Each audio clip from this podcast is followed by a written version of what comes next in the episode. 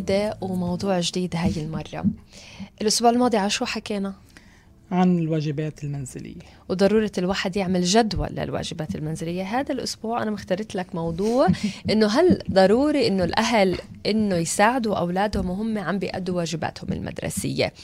من الطبيعي إنه تكون الواجبات المنزلية مهمة والأطفال دايما بيعملوا حسابها ويمكن أوقات بيخافوا من الواجب المدرسي. بس لما إحنا كأهل بنلاقي حالنا متورطين كمان إحنا بالواجبات المدرسية وإحنا كمان كأهل بنخاف منها مثل ما أولادنا بالضبط بيخافوا منها لأنه يمكن إنه مجرد إنه تخلي الولد أو الطفل أو بنتك أو ابنك يقعدوا ويحلوا ويدرسوا ممكن هذا الإشي كتير صعب.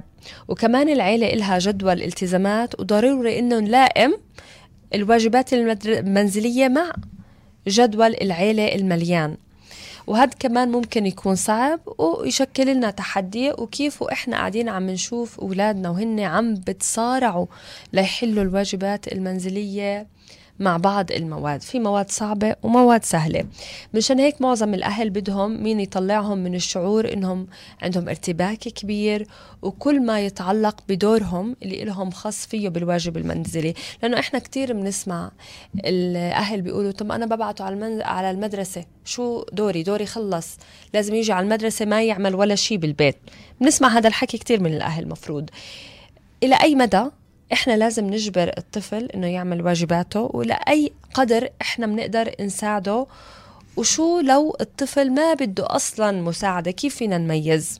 عشان هيك إحنا معك لحتى نعرج على أفضل نهج لمساعدة الطفل في أداء واجباته المدرسية كله حسب عمر كل طفل.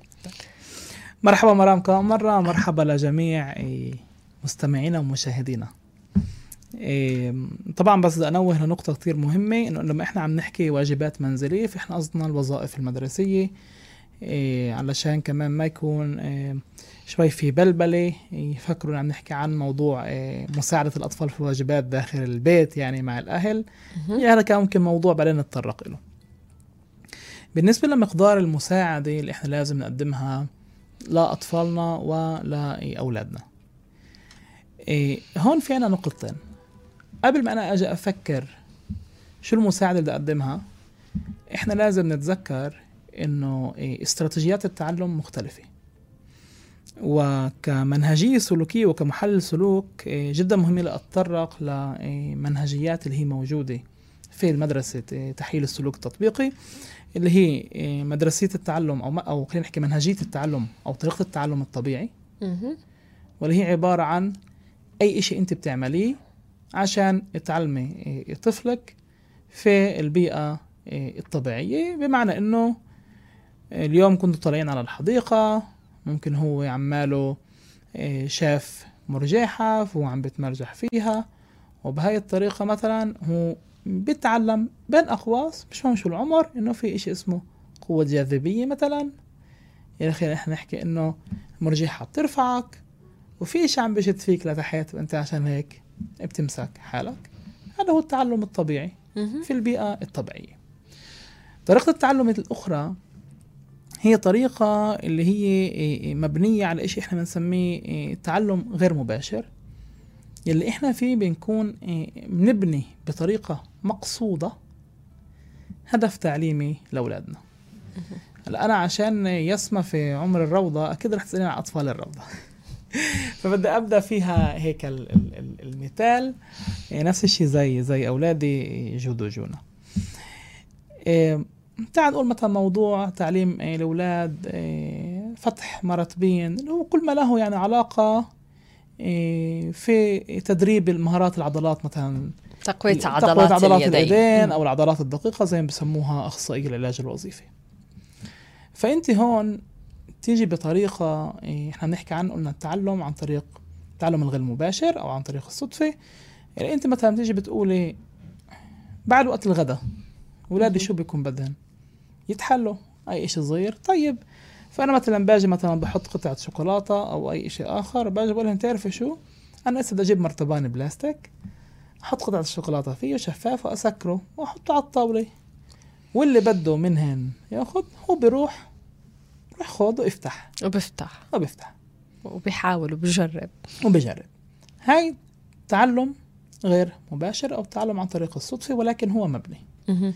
طريقة التعلم الأخيرة هي التعلم المباشر اللي إحنا بنسميه تعلم عن طريق منح محاولات منفصلة مثلا في واجبات الحساب المسائل الحسابية أو مسائل نقول مثلا آه، اللغة العربية زي. مثلا كلمة ومرادفها أو كلمة ومعناها لك أنت فيها بتقولي الكلمة أو بتعطي المسألة الحسابية بتتوقعي يكون في عندك هناك رد من طفلك أو استجابة تعالي نأخذ هدول الثلاث منهجيات أو هدول الثلاث طرق تعلم تعالي. نيجي نأخذ نطلع فيهن ونقول كيف أنا بدي اليوم أجي أساعد أطفالي مهم. أو أولادي في الواجبات المدرسية فالسؤال أو أو النصيحة الأولى اللي أنا باجي بقولها أنت في الأول لازم يكون في عندك مسار واضح كل واجب مدرسي شو الهدف تبعه؟ إيش هو عم بيطلب من ابنك من طفلك أو طفلتك؟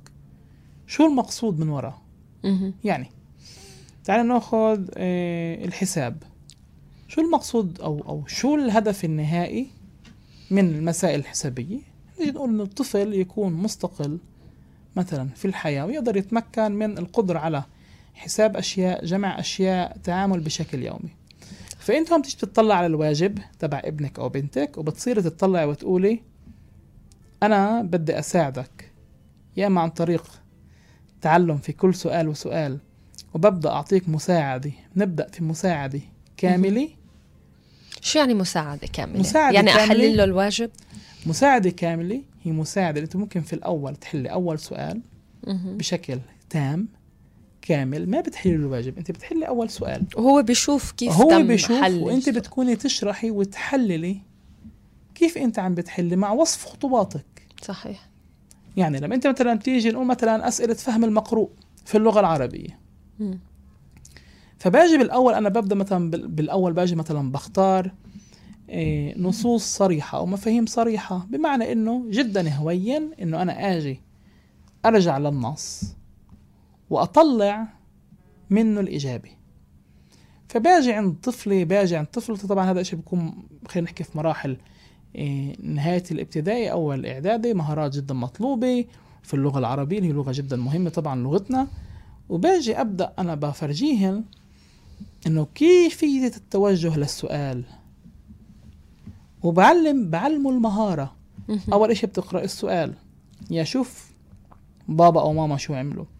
بعدين شو بقول لي ارجع لسطر معين فأنا باجي بفتح القطعة. إذا مثلا القطعة كانت مرقمة كانت مرقمة ولكن كان بشكل عام نعرف إنه في الكتب المدرسية ما بيكون ترقيم كامل فأنا مثلا ممكن هون مثلا آجي أقول له تعال نرقم كل الأسطر هلأ هذا بمعنى المساعده الكاملة. وأنت من جهة ثانية عملت نموذج قد إيه مقدار كبير. المساعدة فينا نحددها؟ كل طفل على حسب آه، إمكانياته كل طفل ولا بحسب كل طفل حسب عمره؟ لا كل طفل بحسب إمكانياته وعمره مهم. إسا بشكل عام في الأعمار الأولى أنت بتبدأ بمساعدة كاملة أعمار الأولى لأي عمر؟ لحد. عمر آه، عشر سنوات مساعدة كاملة آه ابدأ بمساعدة كاملة وبعدين بتصير تشوفي كيف هو عماله يتقدم بصير يدرس لحاله ويحل لحاله تذكري مرام. بدنا جميع يتذكر مزعج للإنسان يضل في اختبار كل الوقت. كل الوقت صحيح. يعني هن بحسوا في المدارس إنه هن في اختبار. فلا لما أنا في البيت بكون عمالة اشرح ومرام كمان مرة. أنا مش عم بقول لك تقعدي تحلي ومو حد كملتي. أنا عم بقول لك عم تشرحي له كيفية الحل. طيب لناخد الصورة المعاكسة. لما طفلك أو طفلتك ما بيطلبوا أو مش بحاجة لمساعدة أنت بتفكر إنهم مش بحاجة لمساعدة بصير هذا الشيء؟ بالأعمار الصغيرة اللي أنت عم تحكيها مش بحاجة لمساعدة. بصير ولكن تعال نفكر كيف نعملهن إثراء. شو كم يعني مرة؟ إثراء؟ إثراء يعني إن أنا أفوت على الفلسفة الخاصة في المعلومة نفسها. تعالي نعطي نعطي مثال لصفوف ال- الإعدادية مثلا. خلينا نحكي الفيزياء اللي هو مثلا موضوع بشكل عام ممكن يكون يخوف كتير أطفال قوانين القوة الطاردة عن المركز. بقدر أنا أخذه وأشرحه كأستاذ مدرسة وأحط المعادلة ويكون صعب. بقدر أنا في البيت أجي عند طفلي بعد ما حل هاي الأسئلة. وكتير شاطر وأعطى كل الأجوبة. صحيح. أجي أقول له شو في عنا في البيت بيشبه القوة الطاردة على المركز؟ فهل مثلا بخطر على باله يقول لك الغسالة؟ امم صحيح.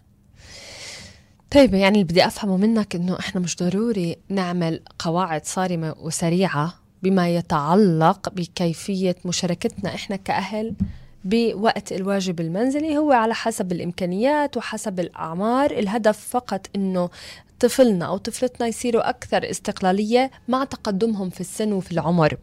بالنسبة للجزء الأكبر من المنطقي أنه نتماشى مع غرائزنا إحنا كيف بنشوف من حيث مقدار وقدر المساعدة اللي لازم نتوجب نعطيها لأطفالنا أو إمتى نرفع إيدينا وما نساعدهم.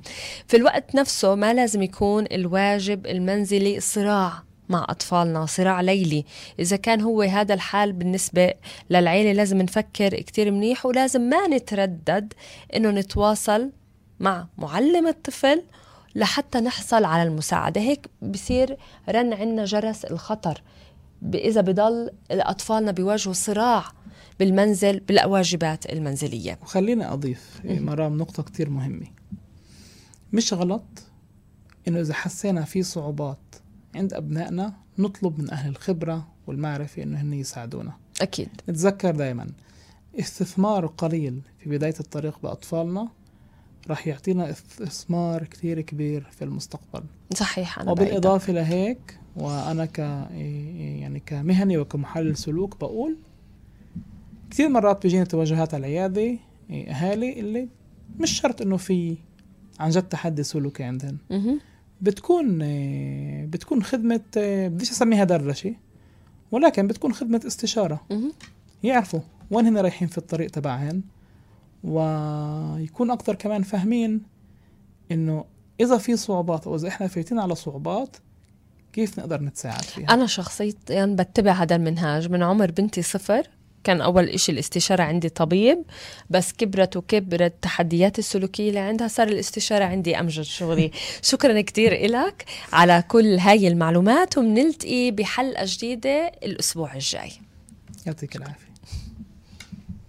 thank you